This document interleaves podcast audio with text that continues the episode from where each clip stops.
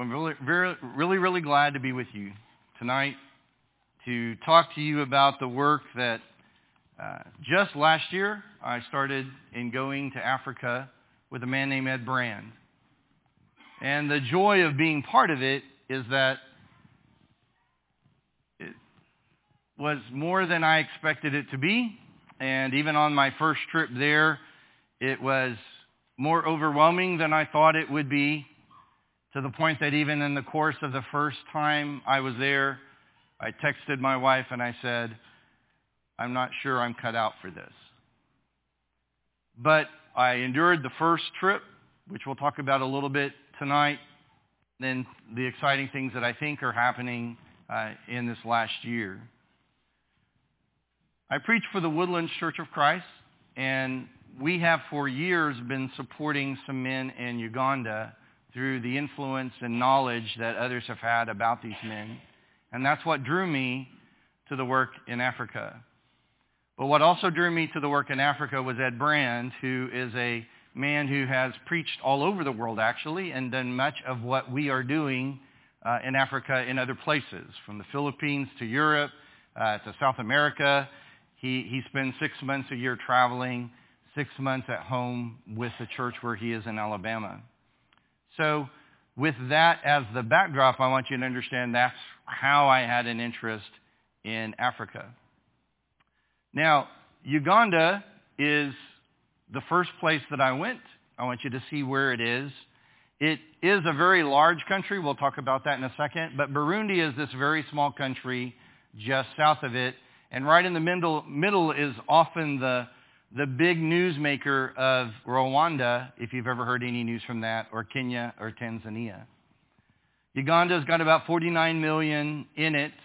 Uh, the places that I had gone, I landed, of course, in Kampala, but Lira and near Mbale, those are the places where the men that we uh, support work. So there I held different preaching seminars with the churches that were there and those men uh, meeting Bob and Sam that we had supported face to face gave us that exciting opportunity to think, okay, this is our work is going. We're glad that it's going, and we can see that it's going in a good way. And during that time, four were baptized. As I mentioned, Frank Walton and Bob Hutto, Brian Moody, and Ron Rourke, they've gone to Uganda. But, and it was Frank that introduced us to these people. The first person that's up here Sospater, he was the first convert in East Africa, or I'm sorry, in East Uganda. Really, because of him, the gospel exists in its primitive New Testament pattern. His son is named Moses, and the reason I put him up there is Moses was my uh, taxi driver. He drove me everywhere. And if you see the roads, which you will, you'll see why I'm glad he was my driver. But Moses was named after Moses Malisa, who was the man that we supported. Tragically, he died uh, in 2019 in a car accident. He was struck and, and killed instantly. But his, uh, named his son Moses because of Moses, who was a mutual convert that was converted with Sospater around the same time. Beatrice is his widow. They have several children. One of the men that we continue to support is Moses' son. His name is Sam. Sam and his wife Susan um, are very special to us in a lot of ways. The most significant thing is we discovered when they had their first child, they named their child Tracy. My wife's name is Tracy. And we had no expectation of that. And then just recently, Susan was expecting twins, and she, they sent me this honor to help them name their children. I don't know about you. It was hard enough for us to decide what to name our own children than to ask me to name their children. So I chose Moses because Moses was the name of their father or his grandfather, the child's grandfather. They thought it was two twin boys. And Joshua because Joshua was his compatriot. They found out that it was a boy and a girl, and then during the delivery, they unfortunately lost, lost Moses. So all that remained was Nadine. They named her Nadine. So for those of you who knew that that was my mom's name, now you know where that came from. But while I'm there, I have a new name. Um, I'm sorry, this is Bob Okilo and his wife Hope. These are the people that we are associated with, and uh, they do really good work. But while I am there in uh, Uganda, I'm a Mazunga. That means white man. So they call me everywhere I go, Mazunga. The street, people on the street, whether they're 10, whether they're 50, I am Mazunga. When I go to Burundi, I am Abazunga. It has no bad connection, but sometimes when they yell it at you and you don't know that it has no connection like that, it can be a little bit scary. But anyway, Akinkando is where uh, Bob preaches, and this was the work that we had done. Everyone had gathered outside the building that they had just constructed, and I think there was around 120 present at that day, and during the weekend there were four baptisms. Bob also does a radio program, so they invited me to go to the radio program. It was a great experience for me because I've never done radio, but what was real exciting is when we arrived, they had done, they were doing service on their, on their radio uh, disc. So nothing was live. So what we did is Facebook Live from the radio room, and uh, we were able to do that preaching that way. Then in Uganda, we went to Mbale, which is where um, Sam is. This is the church building there. This is inside the church. You'll notice that they sit on plastic chairs. You'll notice that they have dirt floors. That's actually more common than the other church building that you just saw. But it is uncommon for a church to have a building this size. And it is a growing good church. This is the church that Moses started many years ago, and his son Sam continues to do the work uh, there as well. And this is the church outside its building. That's the housing of Uganda. That's how most people live, but not everyone. But particularly in the rural environment, that's the kind of huts that they live in. So when I travel, I don't travel and stay with the brethren. Uh, when I'm there, I will stay in a, a modest hotel in town, uh, mainly so I can eat food that I'm used to when I wake up in the morning. So while there, this is kind of what city life looks like. When you go to the market, this is where you would buy and you would trade, and all the women gather for the purpose of sharing what they've gained from their garden. And usually it is the city people who come and buy their, buy their wares. They would bring them to town on their, on their, on their bicycle. And you'll notice that there's also motorbikes in the streets, which is what they use for taxis. So it was not uncommon for me to drive by. Someone had gone to town to buy something to build, and he hired out a motorbike so that they could take it home. So anyone who wants to ride a motorbike, there's a good taxi idea for you to, to earn some extra money. But another thing that was true in actually both countries is there's no police force. All there is is the army. And so the army works as the police and are endowed with all the authority of perhaps really to say that they're allowed to take, very much like the first century. So there were a lot of traffic stops where the taxi drivers would always get nervous. Um, and sometimes our host would have to offer money to the police officers to help get us through the traffic stops. And it was really only because the police officer, the uh, army men, sometimes people who were highly ranked, just needed some extra money, and that's the only way we could get through. Then we went to Rumonge, which is, or to uh, Burundi, and the capital city is Bujumbura, where the airport is, but Rumonge, the yellow star, south of Bujumbura is where we spend a lot of our time. Just to give you some perspective, it's 4% the size of Texas. It's really close to the size of the state of Maryland, but no, Texans don't know the size of any other state but Texas. So it's about 4% the size of Texas and 12 times the size of Angelina County. Ed Brand is the person that I travel with, and that's a picture of him.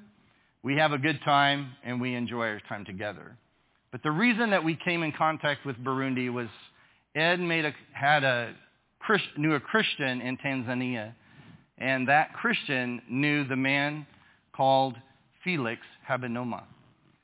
Felix is an, a very, very, very good man. He and his wife have 10 children. And as you know, Felix loves to dress colorfully. Uh. He had blue, blue jackets, red jackets. But Felix's story is very simple. For those who may know anything about the restoration history, in a lot of ways, Felix is an Alexander Campbell of his country.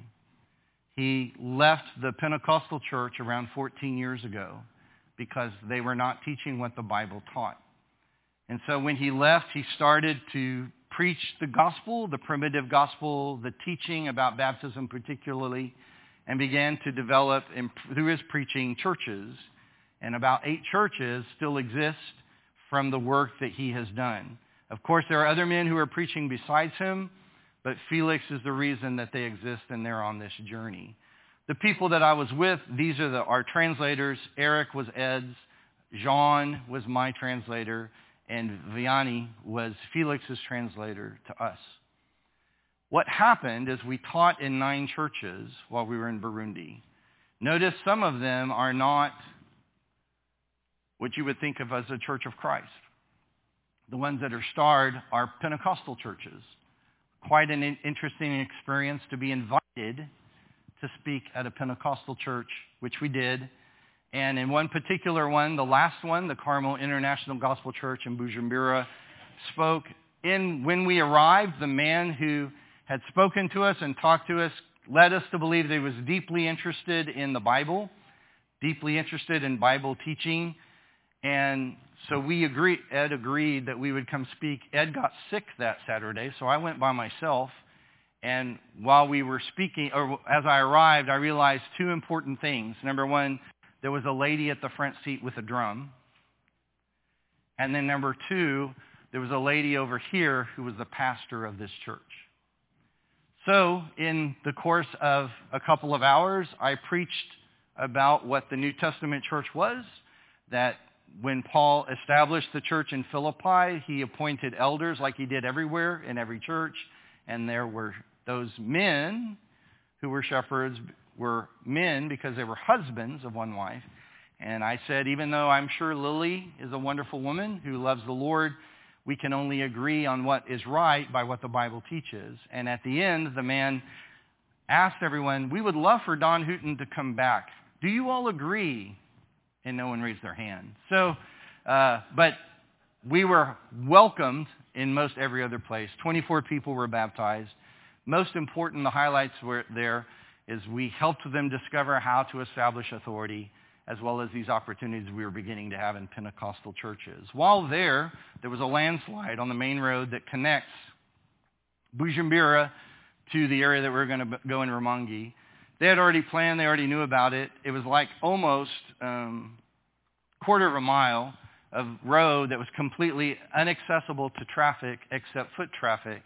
And so as soon as the car stopped, we didn't know what was going on. They didn't tell us. Then suddenly they started taking all of our luggage out and they put it on their heads and they carried it, all of our hosts, they carried it over the hill.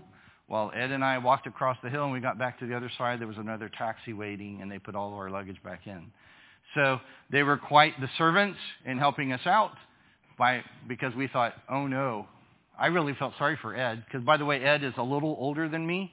He's in his 80s and he's been doing this six months a year for over 30 years. Everywhere we went, we were in Burundi, we would see Lake Tanzania, uh, Tanganyika. It is a very, very long lake. Unfortunately for Burundi, it is their primary source of water, and I say unfortunately because it is also the deposit point in all of their land for everything else. So consequently, as an American, I'm not excited to eat their fish that come out of that, but that's part of their livelihood. Most of the roads look like this because everything is mostly foot traffic or bicycles or motorcycles. And almost everywhere you drive, you'll find goats. You don't find a lot of cattle, but you do find a lot of goats. So while we were there, we traveled what would be probably 48 miles. What it really takes is 2 hours and 38 minutes. Okay? The roads are really rough. The roads are really ter- terrible and driving on the roads, you're, you're going down a two-lane road where there is no marks, there's no lanes, and there isn't much blacktop, hardtop. I'm not sure they even know what that is. And if they do, there's holes in it, and so you're sharing this two-lane space with foot traffic, bicycles, motorbikes, taxis, and 18-wheelers. They don't know what a traffic light is. No one knows what a speed limit is. And no one uses blinkers. But they use their horns all the time. And they scream at each other. It's quite an experience. As well as when you have a driver who decides he wants to get there faster than you should, we end up having a flat and discover we don't have a spare. So it was quite an experience. But we went to Rukinga Hill. This is where Felix is. And the church there you can see on the inside of the building. Um, again, they sit in plastic chairs, but they all have, or wooden benches, and then, but they have a concrete floor.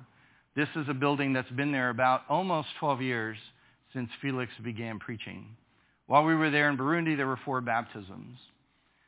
Something else, we had a two-day seminar with their preachers and from other churches. We repeated this again in May for the work that you had supported me with then. We talked about the work of the church. Um, I was the whiteboard for Ed while we were doing it. There's no PowerPoint going on, just basic old whiteboard. And there's Felix telling the church, which was extraordinary for us, that at the conclusion of the seminar, he's speaking to his membership sitting out, and then he's talking to the area preachers that preach at the churches that he had helped establish, as well as visiting Pentecostal preachers. And he said, we have learned something from the Bible we have not known before, and we must change. So then we went to many of the other churches, and at this particular church in Mayangi Hill, there were 10 baptisms. Now realizing that me and Ed, we are not the dynamic preachers that make people want to obey the gospel.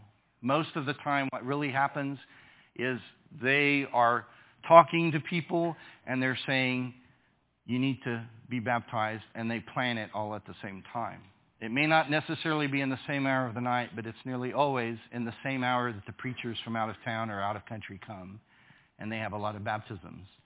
Something else that happened there is while we were standing there, the community all sees it. So they use it as an avenue to make the community know that they're there. And so we went there, and the trade is going on right there by the lake. And so we walk over to a place where it's relatively pri- private, and all of the community that was there that f- left and their children all followed us. So I'm standing there watching the baptisms, and I'm surrounded by children. Now remember I told you that Felix came from Pentecostal backgrounds. So some of his customs, some of the ways that he behaves might look a little different than perhaps the way Americans would in doing things. And it's also true the way they baptize. If you'll notice, he has his hand raised every time uh, someone's about to be baptized. And then when he baptizes people, like a flash of light, he shoves them under the water. And I've never seen anyone go down so fast into the water, so much that the water raises up over them so high. It wouldn't have bothered me at all. But what's funny is the first time it happened, all the kids who were not members of this church, they were just onlookers, kids who probably should have been doing something else. Anyway, every time one of them went into the water, they would go, pow, like that pow, like that. So it was hard to, in that moment, appreciate the joy of these people obeying the gospel and being added to the Lord's church while kids from the community are screaming pow. But anyway, we did okay, and they sang. Also notice that the name of the church is Revival Church. The groups that Felix is associated with, when he left the Pentecostal church, the government had controls over all the things. He was not learning enough at that point and so he had to make a decision that if they were going to assemble in a place, the government required them to have a name. And he said, the only thing I know to call us is that we are arrive, we're trying to revive the church. And so they call themselves revival churches.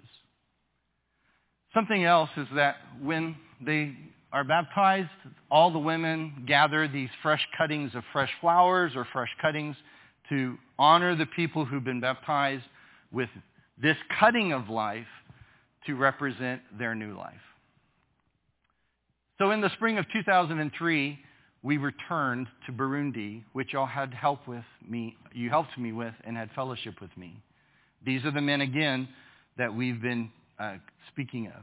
The highlights from this trip the eight days of teaching was we taught in eight churches. And during that time, I, we also spoke in two Pentecostal churches, one in Rumonge and one in Rocher. And nine were baptized on this trip, one in Kabisi, Rumonge, and eight in, one in Kabisi, Rumonge, and, and eight in, my, in uh, Mugarama.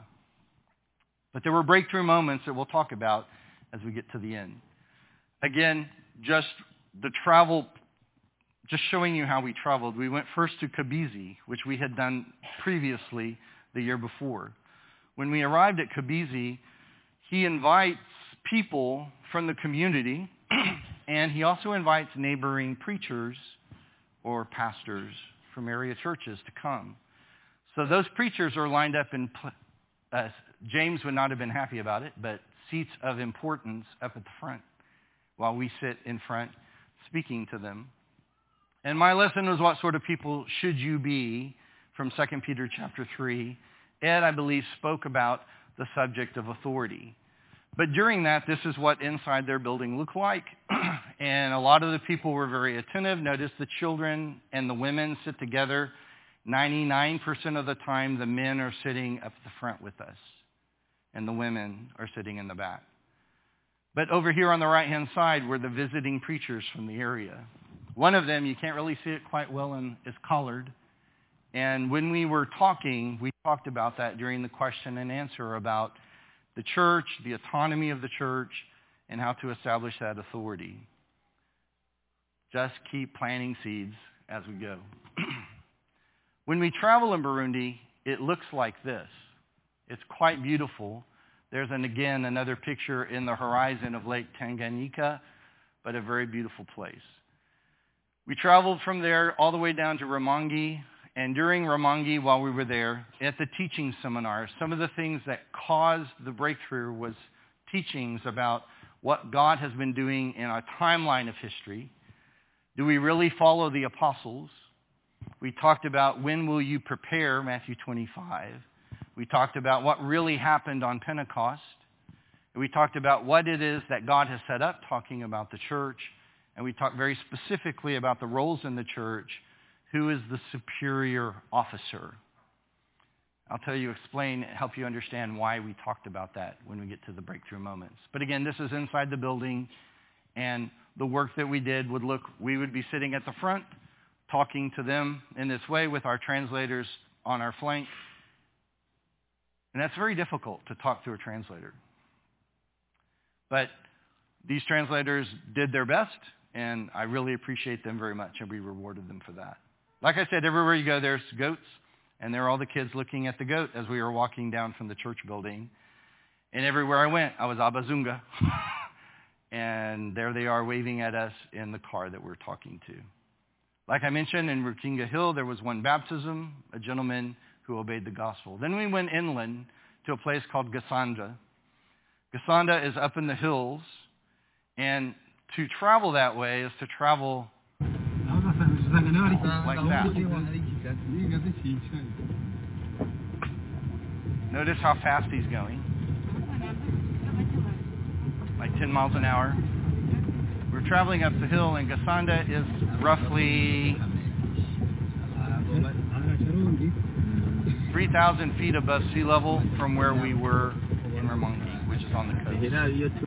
So by traveling all this way, we only traveled maybe 20 miles, and it took us two and a half hours.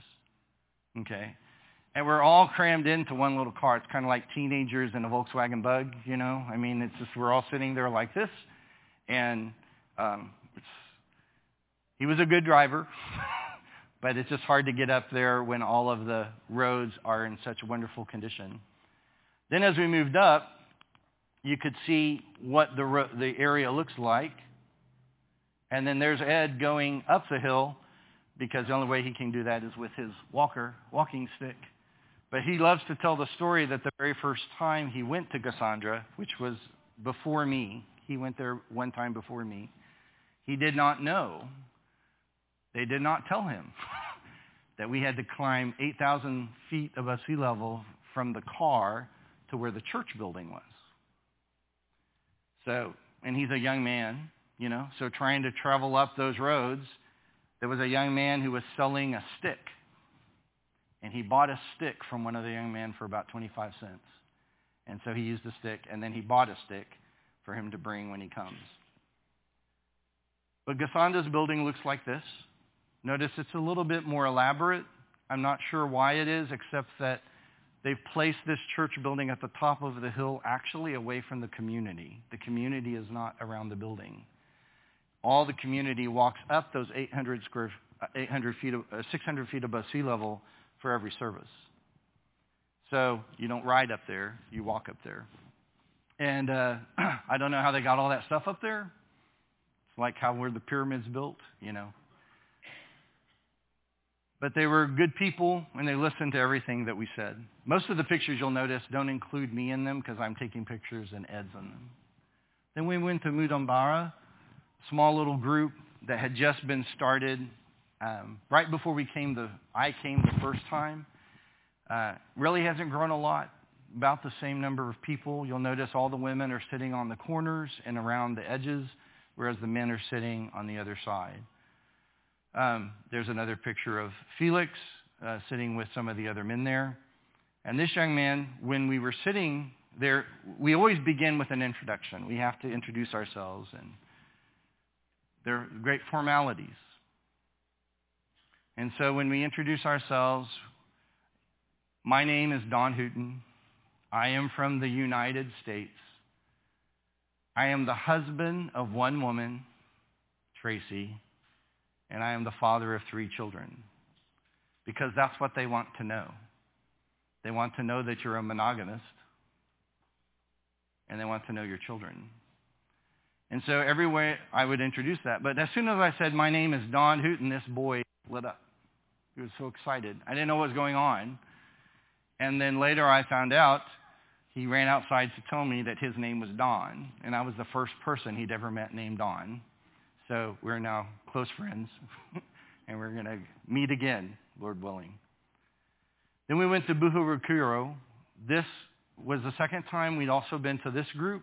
It is just outside of Rumonge, still heading toward the Southland, but it's still uh, there. And it's um, a small group. What's really interesting about this group is they're meeting in someone's home. That's what that is. You'll also notice that, again, the women are sitting around the corners and the men are sitting up here. In this case, since it's a home, there's more comfortable chairs. But we had to walk through a bar area, had, and it was on a Sunday, so the residue of the Saturday night partying was all the way from the city street to where the church meets and they their home that's their home but the storefronts that face the street is where all the partying is and there were a lot of people there and it's just an entirely different environment than we're used to in America. Then we went to Mugarama, which is further south. There are two churches, actually large churches that are there. Notice again, dirt floor, plastic chairs. This is a building that they rent and they worship there regularly, and they've been there, I think, about four years. And this is where we had a lot of baptisms last time, and this year we had as well. Uh, there am I speaking to uh, them and with my translator. I forgot, this is another video that I put This is them singing. Notice they're going to be singing responsorially.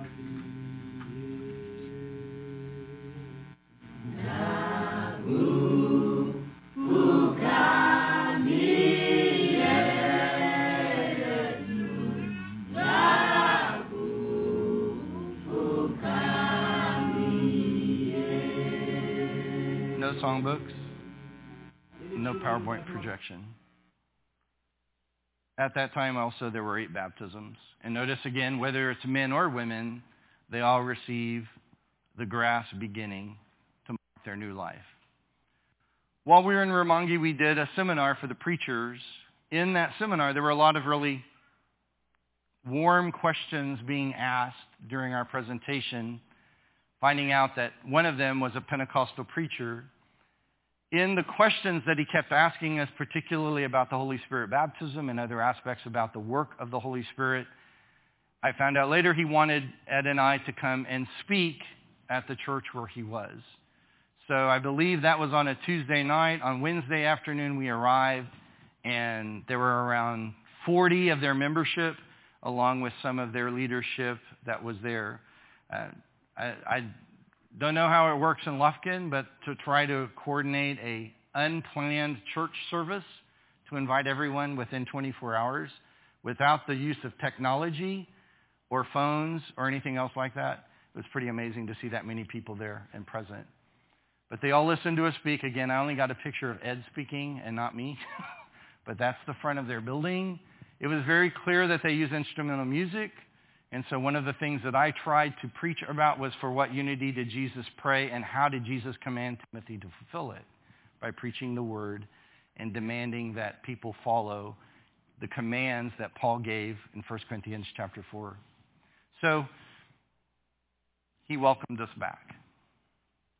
So we're hopeful that there will be good to that. When I'm there, this is kind of the food that I eat. And it's not like, oh, that's what I had one time. That's what I eat every time. And there's only one meal a day. There is a break, a break, breaking a fast, where they have bread and avocado in the morning with coffee. But this is an everyday meal. Rice and beans and a little bit of fish. Yes, I did eat some fish. And a thing that they call bread. But when you're on the streets, they offer you fish all the time Notice the ladies holding fish. And I just had to remind myself that's not what I was eating, that they had cooked it. Then we went to Rocher, the Second Pentecostal Church. And we were not received unwarmly, but when we arrived, the church was already assembled in the building. And when we arrived, they were singing. That's great to me and I was listening to them sing. We weren't allowed in while they were singing. They sang for 20 or 25 minutes, unstopped. The song never ended. Just imagine singing Alleluia 500,000 times for 20 minutes, you know. But that's what was going on. But also what was going on was drumming. And so it was a very ecstatic kind of experience of listening to their music. We were expecting that because we knew they were Pentecostal. But as we, as they finished, we found out from our hosts that they have rules about their assembly, and that is they don't have chairs in their assembly. It's a holy place, so you have to sit on the floor. And you can't wear shoes. so you have to take off your shoes and you have to sit on the floor. Ed and I both agreed we'd be happy to do that. But our hosts didn't like that restriction. And so they asked for another alternative. While we waited for all of that to be worked out, we ended up going to the pastor's home, and that's what this is. Notice again, all the women are laying out in the, uh, in the front by themselves, and then the men are sitting behind us as we teach. But I told you there were breakthrough moments, particularly at Burundi. Now, I didn't say a lot about Uganda because the churches have been in many ways well established in the sense that they, they know very well the teaching of salvation. They know very well the teaching regarding worship. Uh, to some degree, they know the teaching about autonomy. And the work that's being done there is going on by itself. But when we came to Burundi, Ed's understanding was that there were no churches at all of Christ anywhere in Burundi. Since then, we've learned that there is one French-speaking church in Bujumbura but they refused to answer us. We have messaged and messaged, and then right in air flight while we were going there this last time, he messaged me back, and he wanted to know who authorized me to come. And I'm thinking, okay, well, not sure what you mean by that. I think I know what you mean by that. And then when I told him that I'm going to just teach, I haven't heard back from him since. So I don't know. But we're hoping to, to make contact with them. But this group, the breakthrough moments are happening with the churches that I just described to you as revival churches. First of all, while we were there about communion, as we discovered that they were taking communion quarterly, which is not uncommon even in American circles, and not weekly. So that was, that was a problem, obviously. And so during the seminar, we talked about that. And it was Ed's assignment to talk about the frequency of partaking of the Lord's Supper, appealing to remember the Sabbath day to keep it holy, reminding them that when God spoke that to Moses, for the Israelites to understand about that, that what that meant was every time there's a Sabbath, that's what you should be doing, remembering it. And so on the first day of the week when we were gathered together to break bread, that's what Christians were doing to remember Jesus. And so in the course of that teaching, they understood it and agreed, we will partake of the Lord's Supper weekly. But then once they agreed to that, then we said, well, what do you do for the Lord's Supper? Well, then they be, you remember that bread piece that was on my food? Well, that was their bread. And their bread was this plant. I mean, the fruit of the vine was this plant that they boil it because when it boils, the, the fruit of it, the fruit of it, it turns red. So it was like blood. So we began talking about, well, let's think about what Jesus used unleavened bread. Their bread was not, didn't have any leaven in it. And we weren't trying to get them to order crackers from the United States, but we were trying to get them to understand what that unleavened bread probably looked like more. So we talked about that, though that wasn't the big thing. The big thing was, are you using fruit of the vine? Because they have access to it, because there is wine throughout the country, and there is grape juice throughout the country. So once they said, we will take the Lord's Supper weekly, they said, and we will change. And they did. I don't know how often that happens in the United States. When someone is confronted with the Bible teaches this to be this way, and we are doing it this way, the people rise up and say, we will change. But that's what they've done. The second thing was congregational autonomy. knowing, know, knowing, of course, Felix's influence on all of these churches because he is the reason they exist by his teaching them, he has become, in, at least without the nomenclature, but with the understanding, he's kind of head papa.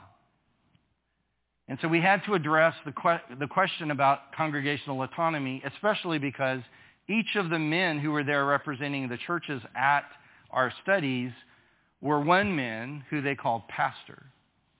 So we knew we had to do a lot of teaching about that, which we did. And so in talking about it, it was a grand discovery for lots of things because we've been talking about it every visit. But on this visit, we needed to press it to help them see. And so we came to this passage. I know you know which one it is, right? Acts 14:23, and they appointed elders in every church. And so we would emphasize every church had a plurality of men called elders. Not a one-man show that took care of the church, but a plurality of elders until the church grows and nurtures itself to the point that there are men to serve. There are not elders. There may be men who preach, men who serve, but we need to have plurality of elders in every church because that was the pattern of the New Testament. They could not understand why we were talking and reading this passage. So while Ed was trying really hard to bring home the point through the translator, by the way, I heard my translator say, I don't understand what he is saying. and my translator pointed to his Bible. I said, okay, please read to me what's in your Bible. Translate your version in your language to me in English. So he looked at it and he said, it says, and they appointed elders over the churches. That's what their Bible says.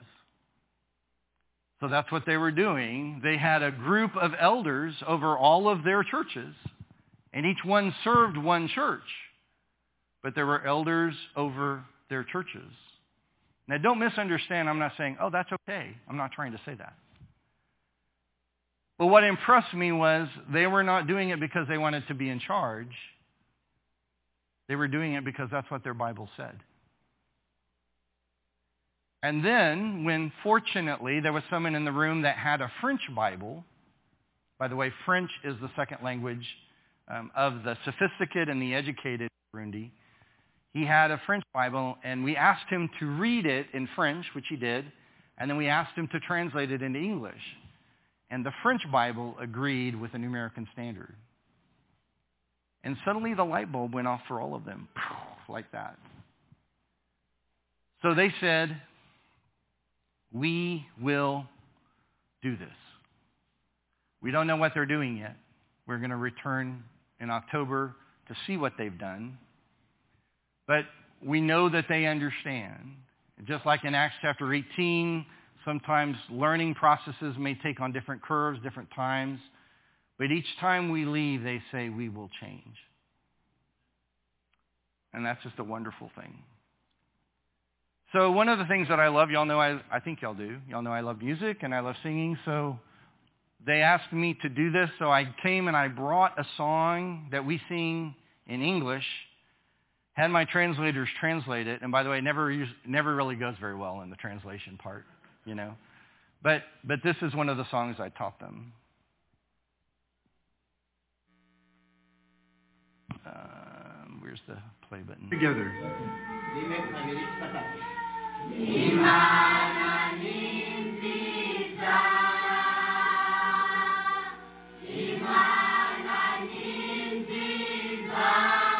Do you recognize the song?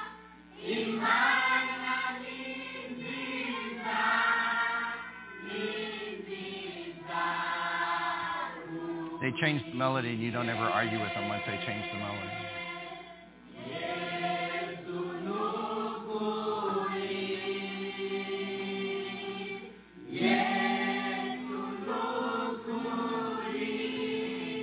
They were only taught the melody, notice how they're harmonizing.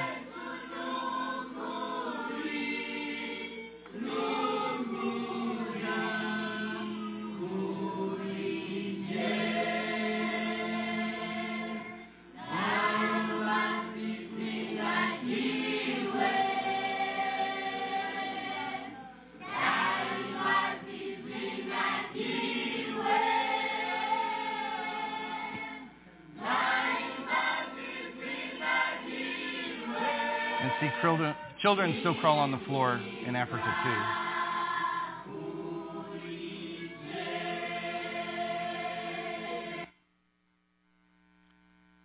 So at the conclusion, they always want to have a farewell meeting with us.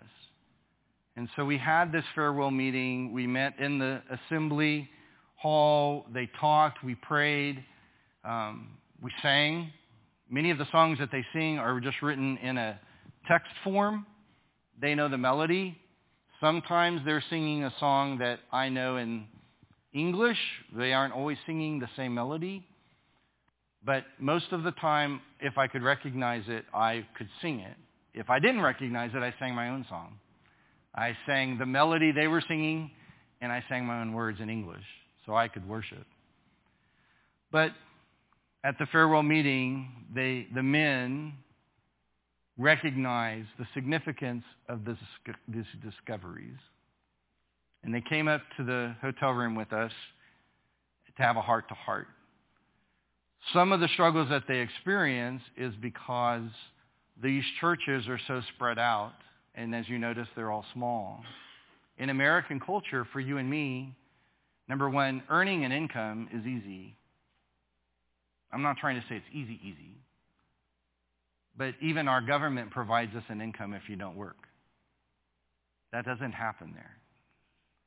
So many of these churches are, are small and tiny, and then trying to accommodate for their needs is difficult, especially when you consider their contributions and recognizing how little they have to give. So they came to talk to us about, we want to make these changes, but we know it will be a difficulty. And I left that meeting, I think Ed did too, feeling very good about what we're going to come back to in October. But I'm going to ask you to pray for all of them because we talk about the challenges we face in our faith because we deal with our modern world, our atheistic world, our uh, humanistic world, and we talk about the rise of immorality, and we talk about the bad things that are happening on television, and we talk about the bad music our kids are listening to, and those are the things that we're so worried about. And I'm not saying there's nothing to be worried about. But these people are facing what they know the Bible teaches, and they want to do it. They just need courage. So they took us to the airport.